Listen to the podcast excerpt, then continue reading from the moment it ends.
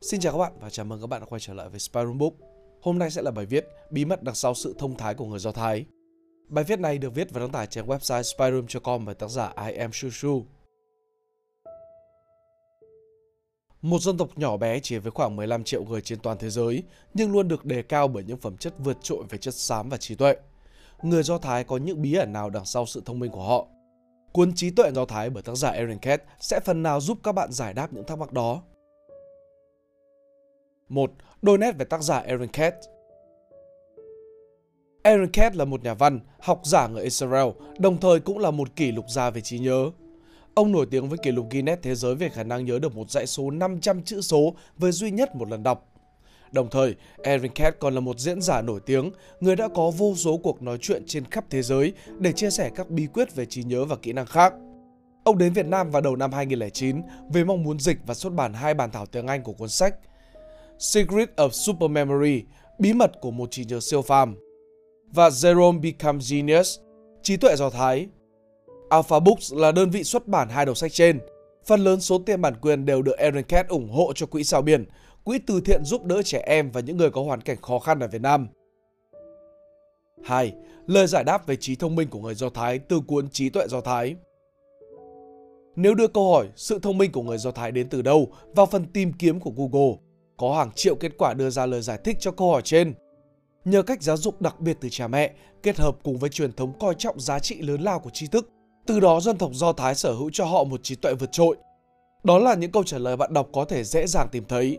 Nhưng nếu tìm đọc cuốn Trí tuệ Do Thái, bạn sẽ hiểu rằng các yếu tố trên chỉ là một vài chi tiết rất nhỏ trong một bức tranh tổng thể về trí thông minh của dân tộc này. Cuốn sách của Aaron Kett dẫn dắt người đọc tới câu chuyện của một chàng Do Thái tên là Jerome. Anh ta sống lông bông, vẻ bề ngoài có phần lố lăng nhưng sở hữu trong mình nghị lực phấn đấu đặc biệt. Trong 3 năm, Jerome tích cực làm ăn để có một khối tài sản trị giá 50 triệu đô la và lấy bằng thạc sĩ quản trị kinh doanh. Điều đặc biệt ở đây, anh phát triển theo cách thức mà người Do Thái thường làm và trở thành một thiên tài đúng nghĩa.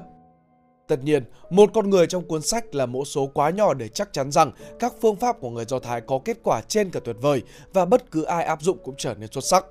Nhưng với việc sử dụng cốt truyện phi thường này, những bí mật về sự thông minh của người Do Thái dần được tác giả cuốn sách giải đáp. Và đây là những giải thích về cách người Do Thái vận dụng trí tuệ. Có phải bản chất người Do Thái từ khi sinh ra đã sở hữu sự thông thái hay chỉ số IQ cao hơn người bình thường? Câu trả lời là không. Họ không thông minh hơn bất kỳ ai hoặc là bất kỳ dân tộc nào. Nhưng vì lịch sử và hoàn cảnh, họ vận dụng trí tuệ của mình một cách rất hiệu quả. Đầu tiên, từ cách vận dụng trí tưởng tượng, người Do Thái biến một điều không logic trở nên logic. Ý tưởng trên có vẻ mơ hồ, nhưng đó lại là cách một dân tộc bị áp bức suốt hàng ngàn năm tiếp tục tồn tại và lưu giữ văn hóa, bởi vì họ không còn có cách nào khác. Đó là cách mà dân tộc này thâm nhập vào suy nghĩ của những kẻ đàn áp và thuyết phục chúng đối xử tốt với họ. Khi đối mặt với rào cản, trí tưởng tượng lại là phương tiện để giúp họ vượt qua. Và nếu không thành công, ít nhất nỗ lực từ trí tưởng tượng phong phú sẽ đưa trí tuệ từ thực tại hà khắc đến với cả mảnh đất tinh thần bình yên. Đó là yêu cầu cơ bản và thiết yếu nhất trên con đường phát triển trí tuệ để tìm ra con đường sống tốt. Chính bởi những hoàn cảnh khó khăn mới khiến người Do Thái phát huy được khả năng này. Tiếp theo, không được coi bất kỳ điều gì là hiển nhiên cũng nằm trong những phương thức rèn luyện trí tuệ của người Do Thái. Việc giáo dục của họ dựa trên những câu hỏi, nghiên cứu, tranh luận và xem xét chiều sâu, chiều rộng của vấn đề. Học tập không phải là học thuộc như vẹt những điều đã tồn tại trong quá khứ, mà đóng vai trò như một lời mời gọi thảo luận trong tương lai. Các sinh viên Do Thái được khuyến khích tranh luận với cả giáo viên nếu họ cảm thấy kiến thức này đang đi ngược lại với những gì họ được học. Đồng thời, người Do Thái quan niệm một giáo viên may mắn là người được dạy các học sinh có khả năng đặt ra những câu hỏi phản biện và cùng học trò trả lời những câu hỏi đó. Tiếp đến, lịch sử của người Do Thái chứa đựng vô kể nỗi đau. Họ quan niệm rằng mục đích tối thượng của việc ghi nhớ là để sống còn, để duy trì sự tồn tại. Nếu ghi nhận tất cả lịch sử Do Thái dưới những trang giấy, rồi một ngày chúng bị những kẻ thù ghét đốt trụi, khi đó truyền thống và văn hóa của người Do Thái sẽ ra sao? Chính vì tư tưởng đó, một ý thức đã ăn sâu vào tâm trí của người Do Thái rằng họ không bao giờ được phụ thuộc vào những thứ vật chất, bởi những điều đó không phù hợp với một dân tộc lang thang và thường xuyên bị săn đuổi. Muốn bảo vệ truyền thống, họ phải dựa vào một sức mạnh vô hình đó là trí nhớ. Đó là lý do các phương pháp rèn trí nhớ sau đây được họ liên tục phát triển. Việc viết và sử dụng các màu mực tương phản với màu sắc của giấy, cách thức này tạo động lực đọc văn bản, tiết kiệm thời gian đọc. Về lâu dài, chữ viết rõ ràng giúp người đọc hiểu và nhớ nhiều. Tối ưu hóa cách trình bày văn bản khi viết. Việc viết thành từng cột, trình bày bố cục rõ ràng, khiến đôi mắt bớt mệt mỏi và tối ưu cử động của cánh tay khi viết chữ. Học tập bằng phương pháp tranh luận và tinh thần hăng hái. Người Do Thái cho rằng não bộ sẽ ghi nhớ tốt hơn nếu trong trạng thái bị kích thích. Mọi sự vật, sự việc từ nhàm chán cho tới thú vị nếu được tiếp cận bằng sự hăng hái sẽ giúp bản thân nhớ lâu hơn. Hay đơn giản hơn là tạo tranh luận về một chủ đề cụ thể. Từng cử động của cơ thể đều gắn bó mật thiết với cách suy nghĩ của con người. Một tư thế ngồi thoải mái, tâm trạng phấn khởi sẽ luôn luôn tốt hơn làm việc khi trạng thái thể chất và tinh thần đi xuống.